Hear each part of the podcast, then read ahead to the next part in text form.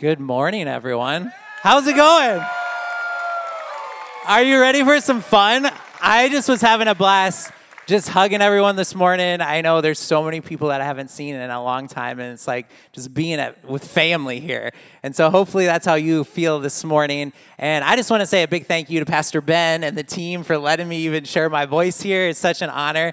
Uh, we have some incredible leaders in the house. Gerald, one of our elders, is here. So I just want to shout him out, one of my mentors. He's an incredible man, such an encourager to all the staff here. And I know Pastor Lindsay, where are you? Another one of my mentors up here. Yeah, there we go.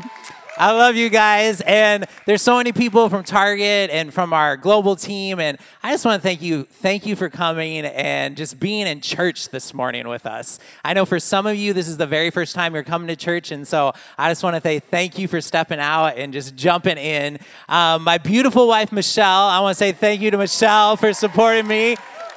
We've been married a year and two months now. It's been crazy. The first year of pandemic, craziness, here in Minnesota with all the unrest. We've grown together a lot this year. It seems like we've been married almost for five years here. Pastor Ben said I moved to Minneapolis nine years ago now, and it's been a little wild. Uh, we, I was in Apple Valley before that. Was have been a part of River Valley for 16 years now, and it's been so cool to watch God take a group of 300 people and then what He's doing all around the world today.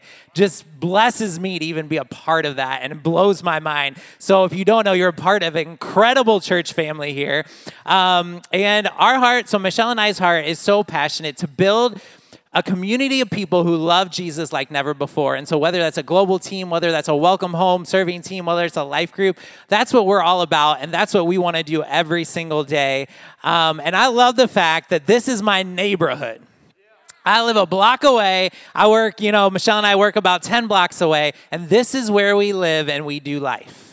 And I love the fact that I've been planted here for over a decade and I've been able to see the change, see us not only start a church, but see literally hundreds, if not thousands of lives change over the years and come into relationship with Jesus. And it's been such an awesome opportunity for me to understand what it looks like to live in a neighborhood and get planted and to understand your neighbors.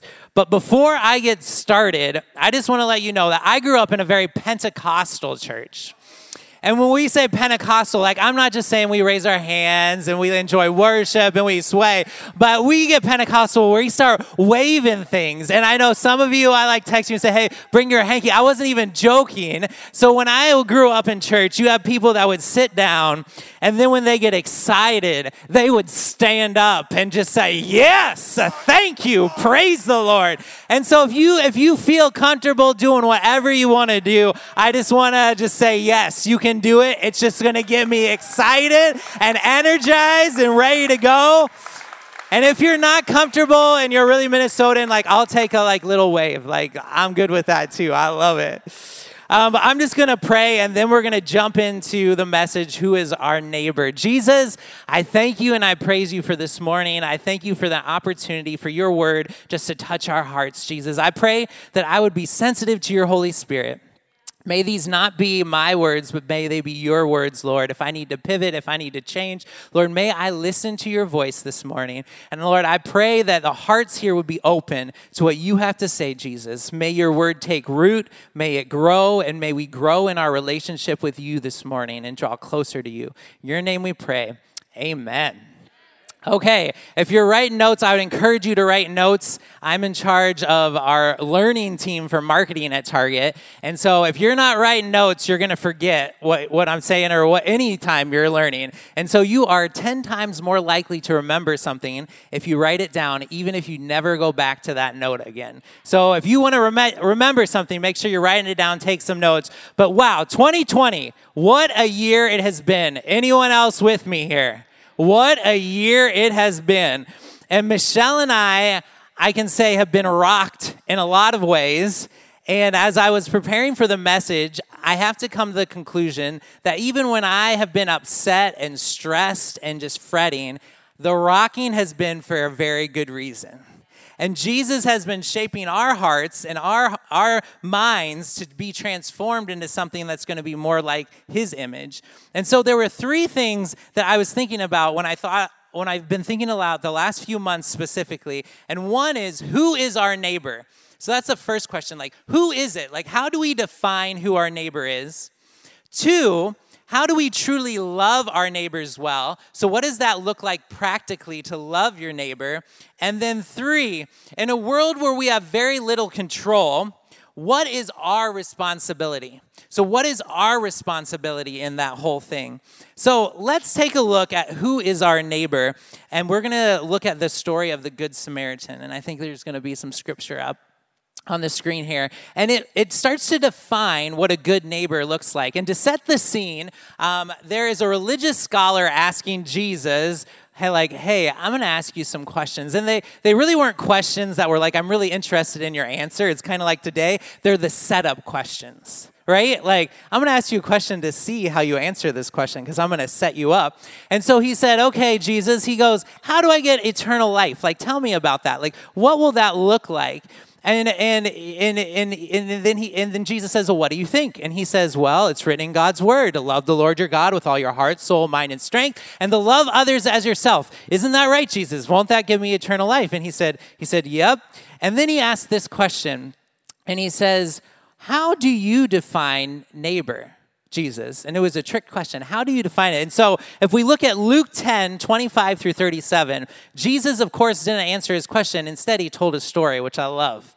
And Jesus said this There was once a man traveling from Jerusalem to Jericho. On the way, he was attacked by robbers. They took his clothes, beat him up, and went off, leaving him half dead. Luckily, a priest was on the way down the same road, but when he saw him, he angled across to the other side. Then a Levite, a religious man, showed up. He also avoided the injured man.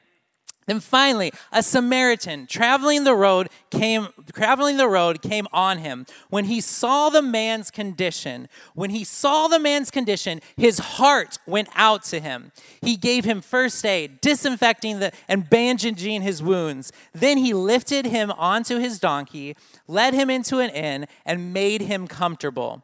In the morning he took out two silver coins and gave them to the innkeeper, saying, Take good care of him. If it costs any more, put it on my bill. I'll pay you in a week on my way back. What do you think? Which one, Jesus said, of these three became a neighbor to the man who was attacked by robbers? The one who treated him kindly. The religion scholar responded, Jesus said, Go and do the same. And so, if you look at this definition of who our neighbor is, there were some great examples for us. One was the Jewish definition of neighbor. So, your fellow Israelite. It was someone from their tribe, someone who looked like them, someone who acted like them. They had the same culture, routines, their cadence of life. They went to the temple, they went to synagogue. Like, this is my neighbor. There's someone that I can connect with. That culturally was the Jewish definition of neighbor. When I think about today, our definition of neighbor, we often think of the person who actually lives beside us, right? Like, this is my neighbor. Physically, they have the door beside me. They have maybe an ideological similarity to me. We seem to gather in groups that have common thought. Like, they believe what I believe, they, they support the things that I do. We have an intersection in life. We, we prescribe to the same type of moral behavior. Okay, you're in my group. Like, we believe the same ideology. Um, I think about it as a guy. It's my crew, my boys. Like, these are the people I depend on. Like, this is my name. They, they're to take care of me. Like, this is my family. It's someone who gets me. That's often what our world today would say this is my neighbor, someone that I'm comfortable with. That's today's definition of a neighbor. Jesus' definition of a neighbor, though, kind of rocked in this parable. He like destroyed every bit of at the time what the Jews thought the neighbors were and what we today, I believe, think neighbors are.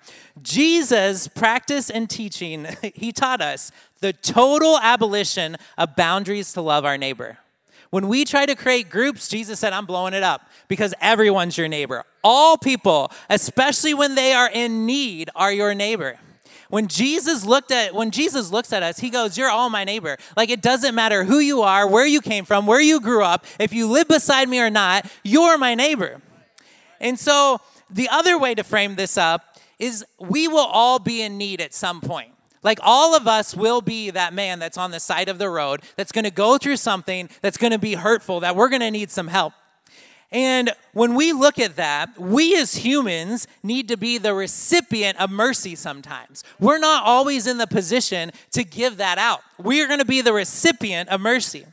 And so our human designed group boundaries become unimportant when we are the ones that are in need of mercy. Does that make sense? We start to create boundaries and groups that says this is my group, this is your group, this is where you belong. But when we go through times of need, guess what happens? Those group boundaries start to disintegrate because it's not how God designed us. He didn't design us to be that group over there, this group over there. He designed us to be brothers and sisters in Christ.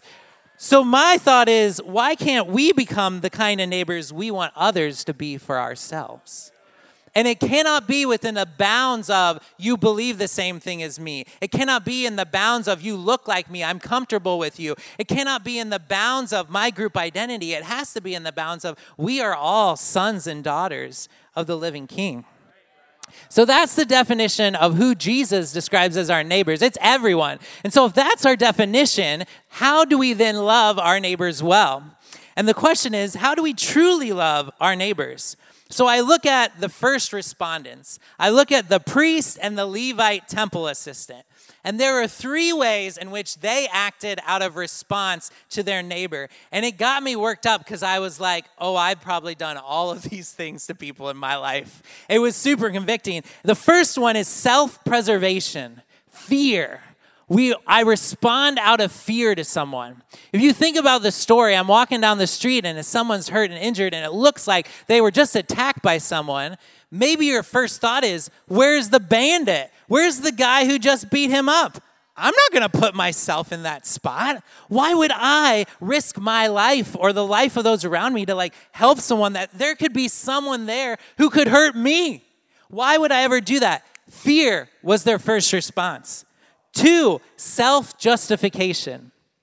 My interaction with this potential Samaritan or Jew, who knows, it could impact my status or reputation.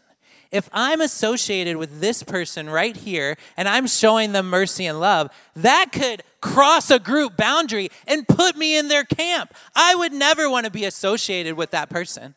Why would I ever cross that boundary? It's self justification. My interaction could have an impact on my reputation. Someone could associate me with them. That's number two. Number three, judgment was their next response. Are they worthy of my help?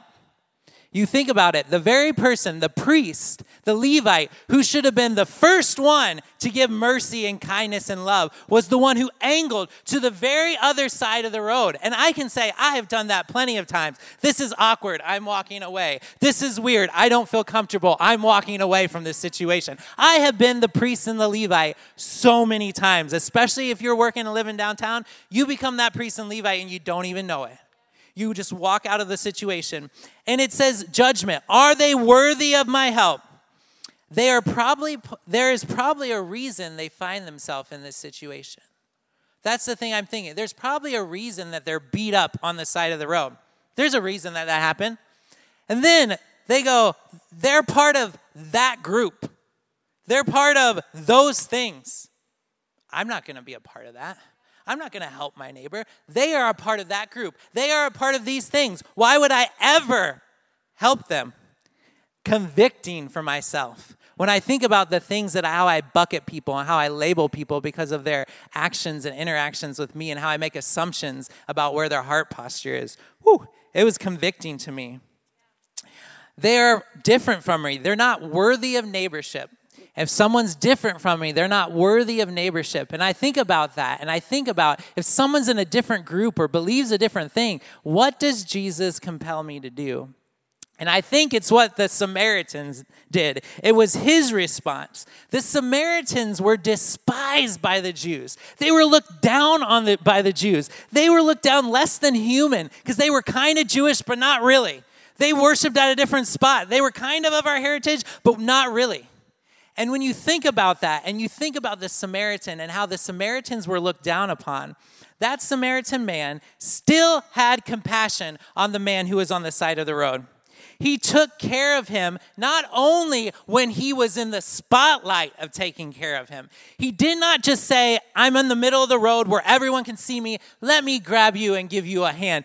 Did you remember the rest of the story? He said, Whatever this man needs for however long it takes, I will pay for his needs. I will take care of him after I'm long out of the picture. I got to go on my trip. I'm going to be gone for a few months. He did not just do it when he was in the spotlight to give care. He said, I will give you whatever you need after that moment.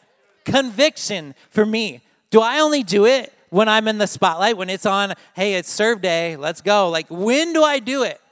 Am I only doing it when I'm in the spotlight, or am I going to be like the Samaritan? He said, Whatever you need, I'm stepping into this. I think about this last week, and I think about the opportunity. I know there's some of my, my Target family here this morning, and we have something called the Christian Network. And we have life groups basically that we call Living Faith at Work groups. And this past week, I had the privilege and opportunity um, to speak with our Chief Diversity Officer, Kiera Fernandez, who also goes River Valley down Apple Valley. Super cool. She's been my mentor for almost 16 years.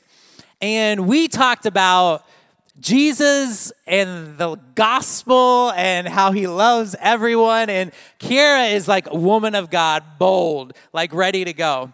And I loved it. And what it reminded me when we did that Zoom call with a couple hundred people was sometimes we put limit on who our neighbors can be in our workplace.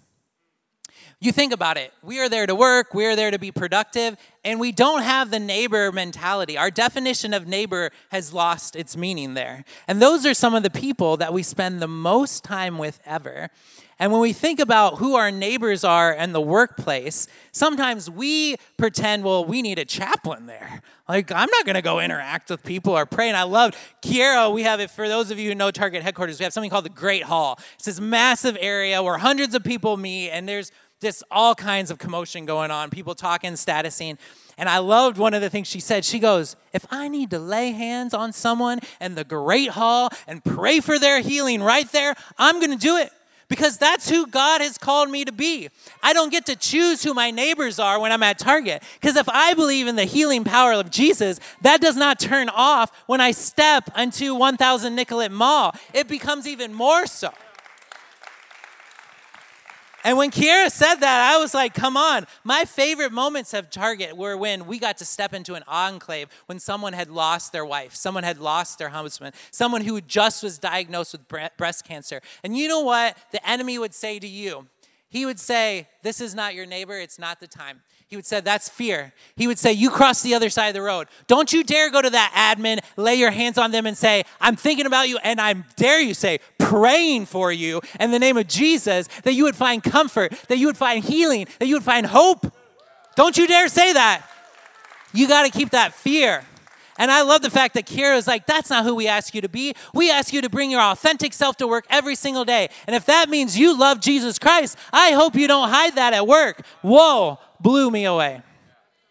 And then Kiera started to tell her own personal story as a black woman raising four black kids in a very rough time here in Minneapolis. And she said, she said, there are people that look at my family and don't value us and have things that tear us down, do not lift us up.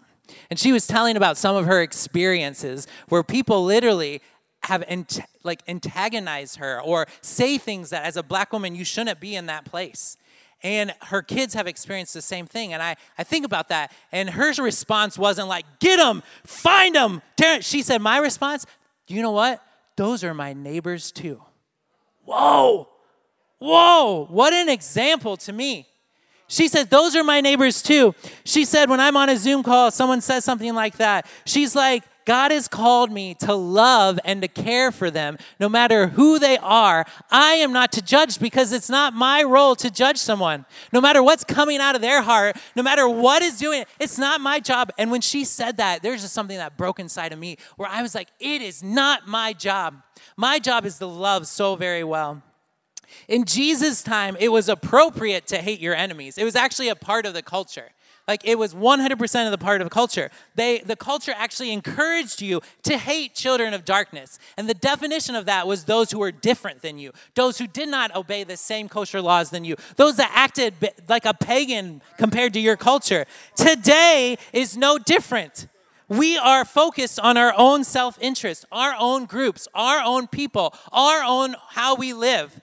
And as Christians and followers of Jesus, we have to destroy that because it's the love of Jesus who heals. We cannot be in our own corners. We literally, last night, I even had a moment. Our families are divided. Our churches are divided. Our communities are divided. You say one wrong thing and you're in a group that I don't support anymore. How can we do that as followers of Jesus? How can we do that? That is not our neighbor. When I have family members that literally are so like, they're just like, I can't believe you would say that. I can't believe you would support that. It breaks my heart that at such a time as this, when our communities, when our city is hurting the most, when our when we are alone because of a pandemic, and our result is to push people into their corners and to say, You're in this group, you're in this group. It's wrong. And we have to break it. And the church has to lead the way. The church has to lead the way. There is no one else that's going to do it. There is no one else that's going to stand up for right. There is no one else that's going to bring hope. There is no one else who's going to bring love. And if no one else does it, I'm going to do it. I'm going to stand up and I'm going to share the love of Jesus with everyone that I can meet. I'm not going to let it happen anymore. It's wrong. And in this church, we are united. We are not divided. We are going to love our community. We're going to love the person that's on the street. We're going to love the person that's on this tower. We're going to love the guy that's a businessman in that tower. We're going to love the woman who's poor on the streets. There is no one, no one who we will not love because God has called them to be our neighbor. And if they're not our neighbor, how can you say you're a follower of Jesus? How can you say you're a follower of Jesus and look at someone with disdain no matter what they've done for you? Because I've done it. I did it this morning. I was scooting to Target to print these notes. And I was scooting out Nicollet Mall and this car came and they were just bumping and there's no license plates and they had their, their line of cars and i was like you are the problem that's what i said in my head i said you are the problem no license plates i know what you're doing not the response jesus would do. Not at all. And then i have to come back home to my wife and i said did it again even right before the service. Jesus' response would be, My heart breaks. If someone's acting out in that much pain and they've gone through so much, my heart should not be hard. It should break. It should weep. It should cry. When I see those things that should antagonize me and I should be putting them into their group, my heart should break. Okay, I didn't think I would do that, but here we go.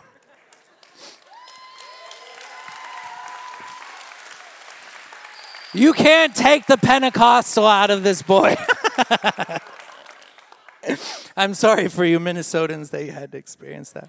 Um, okay, I'm getting back. I'm getting back. Okay, Jesus. Jesus commanded us to love and pray for our enemies. Matthew 5 44. It doesn't need to be any clearer than that. Let's just obey him. um, he set us an example.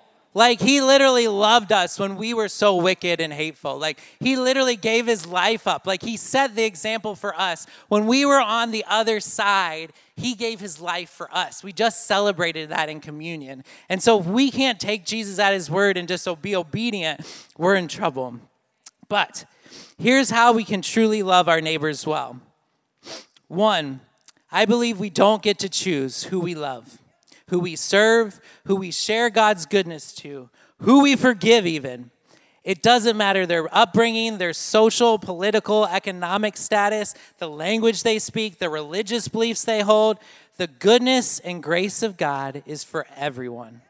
None of us can earn it, and most certainly no, we don't deserve it. Not a single one of us here today. I think we get two responses what is our response to our neighbors? And I know in this day and age with a pandemic, we're going to respond differently depending on where you're at. So if you're in, you know, in a vulnerable group, it might not be smart to be down on Nicollet Mall without a mask handing out things, right? But you can text someone the love of Jesus.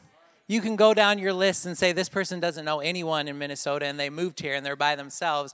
I can text some encouragement to them. Maybe you are good and you're comfortable with going out on Nicollet Mall with Michelle and I, and we're to hand out some food and, and some cold water and love some people. Amazing. But think about what your response is to these two questions Do we run away from those in trouble and need, or do we run toward them? Do we run away when we're uncomfortable and when people look different than us and we are on edge and maybe we don't know what's going on, or do we run toward them? Do we sit with people in their mess and love them or look at them in judgment? And I think sometimes we don't realize we're sitting there in judgment. I would say most of the time I don't have the cognitive ability when I'm scootering to realize that my thoughts right now are actually in judgment, not in love. So, can we say, even when we do, we're going to have moments we win, moments we don't. I love it on our Zoom call this past week with the Christian Network. We're like, if we can get like a three out of a four or a four out of a seven, you know, days in a row where we're just going for God and we have a bad day, it's okay. Because our hearts are for you. Our hearts are going towards you. Our hearts are going toward our neighbors. It doesn't mean we're perfect. It doesn't mean Michelle and I are out there giving water out. I have plenty of thoughts I'm about to tell you in a second that I've been a horrible, horrible person that doesn't reflect Jesus in many moments. And if we can't acknowledge that that's all of us, even to the bubbly Bradley that's up here, then you got another thing coming. Like, our lives are not perfect. We do not respond with grace every single time. And if I can say that, I think most people in this room can say, I got some improvement to do. Like, I got to figure out different ways to love people and different ways to break my heart for those around. So it's noon. I'm going to go through three quick things that are going to help us see what our specific responsibility is. And just a little side note these all come from our soap this week. It's SOAP, stands, it's our Bible reading plan, scripture, observation, application, and prayer. God reveals so much to me. Like every time I'm prepping, it's like I open up SOAP and the message is just right there. So if you don't have a quiet time, this is a practical thing. If you don't have a quiet time where you get in God's presence, it's probably the, the most powerful thing you could ever do. Not even sitting in this room. I know many people want me to say that. The most powerful thing you can do is get into God's word every single day and spend some quiet time with Him. So, so this is what I'm basically giving you a little soap devotional because this is what I got out of soap that happens relate to our neighbors. So we're gonna go through Romans 12 uh, and a couple verses that really stuck out to me. So number one, and the most important thing, and I think I get in get sucked into this, and I think many people, especially here in our Twin Cities, get sucked into this. The number one thing we need to do when we're taking responsibility is elevate God as the answer, not our works or efforts. Elevate God as the answer, not our works or efforts. It's so easy to get caught in that trap because that is what everyone is saying the answer is right now. If I give enough to this cause, if I do enough things, then I will overthrow or I will change this. And it's like we need to be active. Faith without works is dead. I, I agree and I understand that. But when we try to do it in our own accord, and my heart is not being transformed by the dynamic power of the Holy Spirit, when I do my works, they become judging works. If you're not doing what I'm doing, you're wrong. If you're not doing this, they become judgy works. And so we have to. It has to start here. And this is what is the solution, I believe, to what we are going through right now. We have to elevate God as the answer, not our works. It's our differentiator. In Romans 12, 3, it says this The only accurate way to understand ourselves is by what God is and what He does for us not by what we are and what we do for Him. Not but what we are and what we do for Him. Because what we do is pointless, to be honest. What I do on Nicollet Mall, what I serve, is pointless in the big scheme of things. It's elevating God to do it. And when we elevate it to Him, then our works become supernatural. Then our works become touching hearts that really need it. But when we fight and fight in our own accord, it's literally to that a dead end road. It's literally just for our own well being. And that's when God says, I'm not going to bless that. So, elevate God as the answer. And then, two, recognize what He wants from us and quickly respond. Recognize what He wants from us and quickly respond. We don't have time to wait around. We have to be praying and we have to get in that quiet time. Because if you don't get in God's presence to hear His voice, what are you going to give away to the people that you're walking by? It's going to be nothing good. It's going to be of your own accord. And so, how do we get filled up? It says in Romans 12, 2, it says, Don't become so well adjusted to your culture that you fit into it without even thinking. Instead, fix your attention on God. Spend time with Him, pray to Him. You'll be changed from the inside out readily recognizing what he wants from you so you can quickly respond to it. Readily recognizing what he wants from you so you can quickly respond to it. Unlike the culture around you, always dragging you down to its level of immaturity, God brings the best out of you, develops well formed maturity in you that you could have a whole message in this one verse. Like i would encourage you like when i was reading soap meditating on it. Because think about this. The culture around us is dragging it down to their level of immaturity. What we have right now going on in our country in our city is immaturity. It's groups. It's separate. It's not god's love. It's not unity. And we are being drug into it I've seen it with my own eyes. I've done it myself. I'm drug into my own corner because I'm so like, you're in that group, I'm in this group. This is what I believe. And we cannot be drug into their immaturity. God brings the best out of you and well formed maturity. So if you are not having the best come out of your mouth, if you aren't having the best come out of your mind, that's not of God. It's literally not of God. You are being drug into this cultural war that is not of Jesus. We have to lay aside those things and say, I want my mind to be transformed. I want a new, fresh perspective on what you have for me. And I have so many examples. I won't share all the stories. I'm going to keep going on my points. Find your place, you are uniquely gifted. That's how we elevate God. When you find your place in the body of Christ, that's how you elevate God in the situation. God is giving you gifts. I don't care who you are in this room, He's giving you gifts, He's giving you talents that no one else can replicate. Not a single other person, because you were designed with a special purpose that only you can deliver on in this world. And so you got to pursue God to say, What are those gifts? What are those talents that you've given me to help bring healing and love to a very broken world. So we have to do that. In Romans 12, 6, it says, We are the part of the body. Let's just go ahead and be what we were made to be without enviously and pridefully comparing ourselves with each other or trying to be something we are not. We must find our place. And finally, we must focus on what we're called to do. This is how we elevate God. We must focus on what we're called to do. If it says in Romans 12, 7 and 8, if you are called to give aid to people in distress, keep your eyes open and be quick to respond. We don't have time to be waiting around. If you see someone in need, if you think about it the next day, you're too late. If you see someone in need and you see the man on the road, you do not angle across the street, kneel and pray. You go, I'm on it. That's when you take action because you're filled with the Holy Spirit and you know what's right to do. You take action and you do that. We're called to do it. We're called to say, if you are to work with the disadvantage, the Bible says, don't let yourselves get irritated with them depressed by them. Keep a smile on your face. Oh, that's hard. That's really hard. Like, I don't know about you, but when I'm walking down and even handing out waters and I'm like, you are out of your mind. Like, this is craziness. What is this conversation? Jesus loves them. I need to have some mercy and some grace. Like, that's what I need to do. That's my response to them. I got to keep a smile on my face, even though I'm like, this is madness. Jesus loves them and me in my craziness, just as crazy. number two, so number one, we got to elevate God. Number two, never give up. Let's get some grit, people. I meet people and they get one hard encounter with someone and they go run away into their house and never come back again. Jeez, like, come on. I tell my mentees, get some grit. You're gonna get some tough feedback at Target and it's okay. Like, you're gonna make it through. Not everyone's gonna like you. Like, get over it. Like, get some grit, people. The Bible says never to give up. It says, Don't burn out. Keep yourselves fueled and aflame. Be alert servants of the master, cheerfully expected. Don't quit in hard times. Pray all the harder. Help needy Christians. Be inventive in hospitality. That is not a quitter's verse. Ah, like we literally, you hand out water and someone who's out of their mind says something weird to you and you run back to the car. No!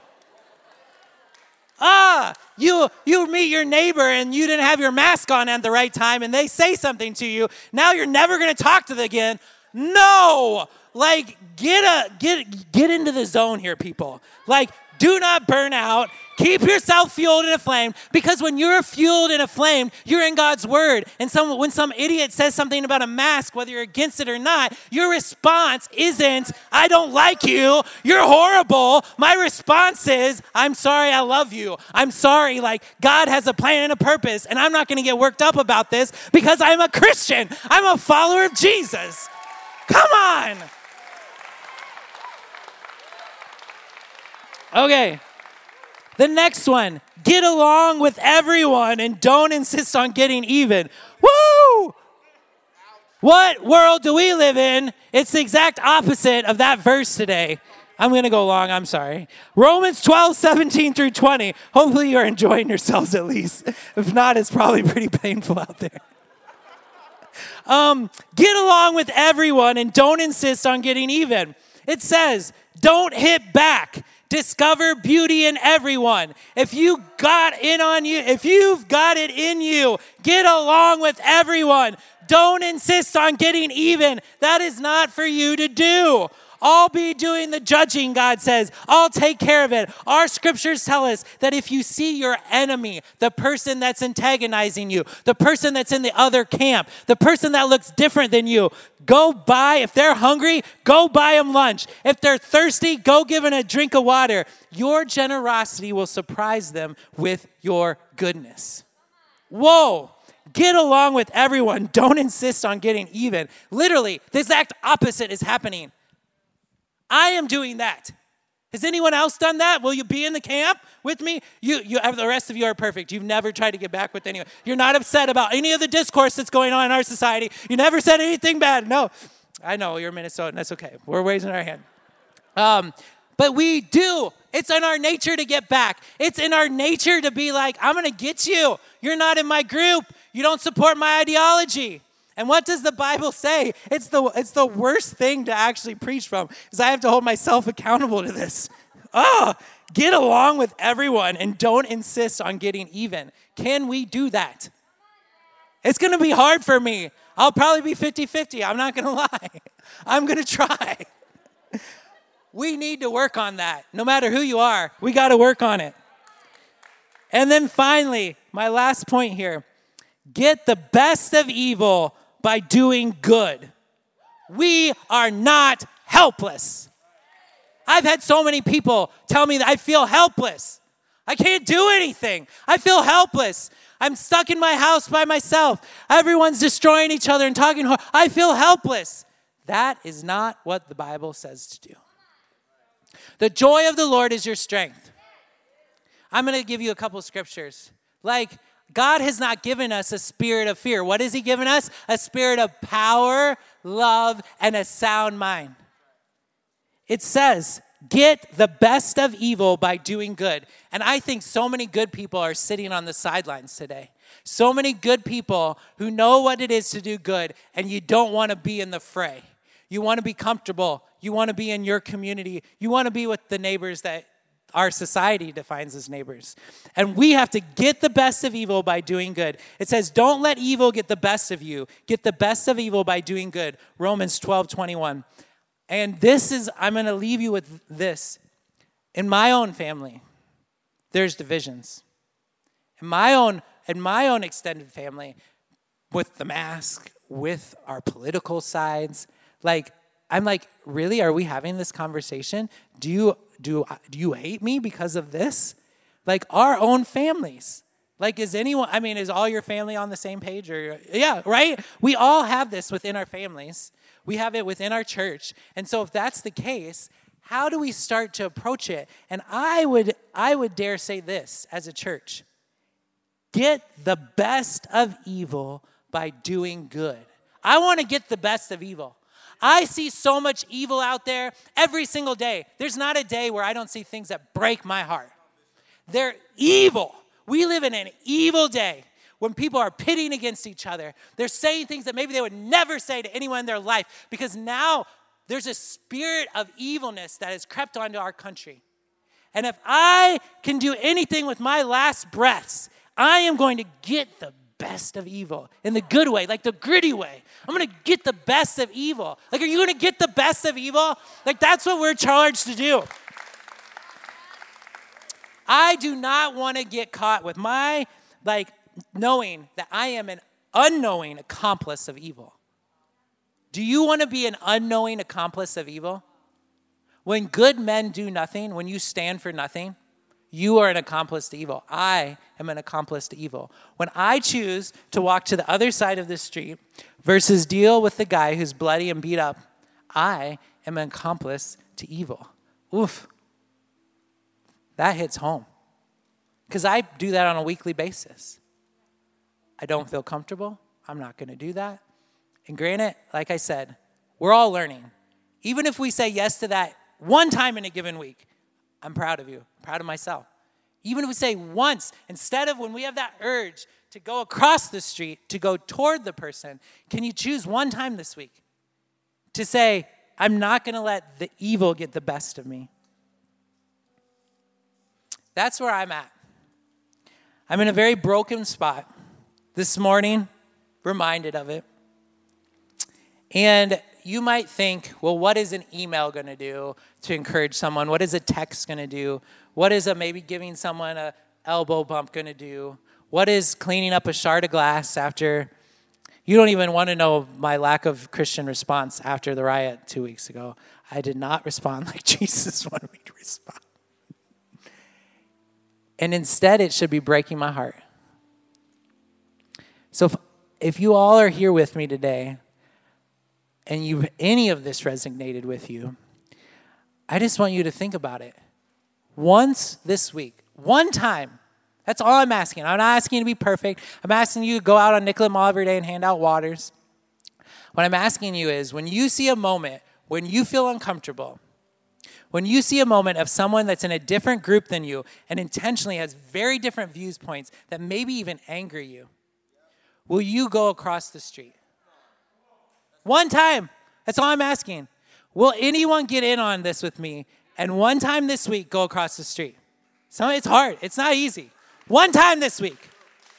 So I'm to ask you to do it. It's a very for myself. You're not to be perfect at it. We're to mess up a million times, but that's why we know that point number 1, we need God. We need to elevate God cuz we cannot do it in ourselves. We're going to fail every single time. We have to elevate God in those situations. And then, number two, we need to never give up. We need to get some grit, people, right? And then, number three, get the best of evil by doing good. That's what I want us to like think through and think about. Maybe there's one time, and, and to make it practical, you got to tell someone. Like I just told you like four or five things that I'm working on. you got to tell at least someone you trust. Like, hey, I did not want to do something that was good. I did not want to speak life into a situation. I recognized it. Like, I recognized that I was doing that, and I chose an alternative path. And what did I do instead? I prayed. What did I do instead? I actually got to know the person. Tell one person what you struggled with, and even it's harder. If you don't do it, tell someone. Like, I didn't respond to what God has called me to do. Will you hold me accountable next time? Will you hold me accountable the next time I run into that situation? Because if we start doing it, and we're several hundred people here this morning, think about how it will change. If every one of this, us in this room did it, we would change the culture in Minneapolis, in St. Paul. Like, if everyone in this room did it. That's the challenge, though. It's hard. So if it starts with us, we're going to start to see the Holy Spirit transform a city that's really, really hurting. And so I'm going to close up. And the most important thing to this is being able to elevate God. But if you aren't in a relationship with Jesus, you can't elevate Jesus because you don't know him. You don't have that heart connection. And so, the first place to start to understand the role God plays in your life, We have to give up our everyday, ordinary lives, the Bible says. Our coming and our going. We have to say, I give that up to you, Jesus, that you're going to be in charge of that.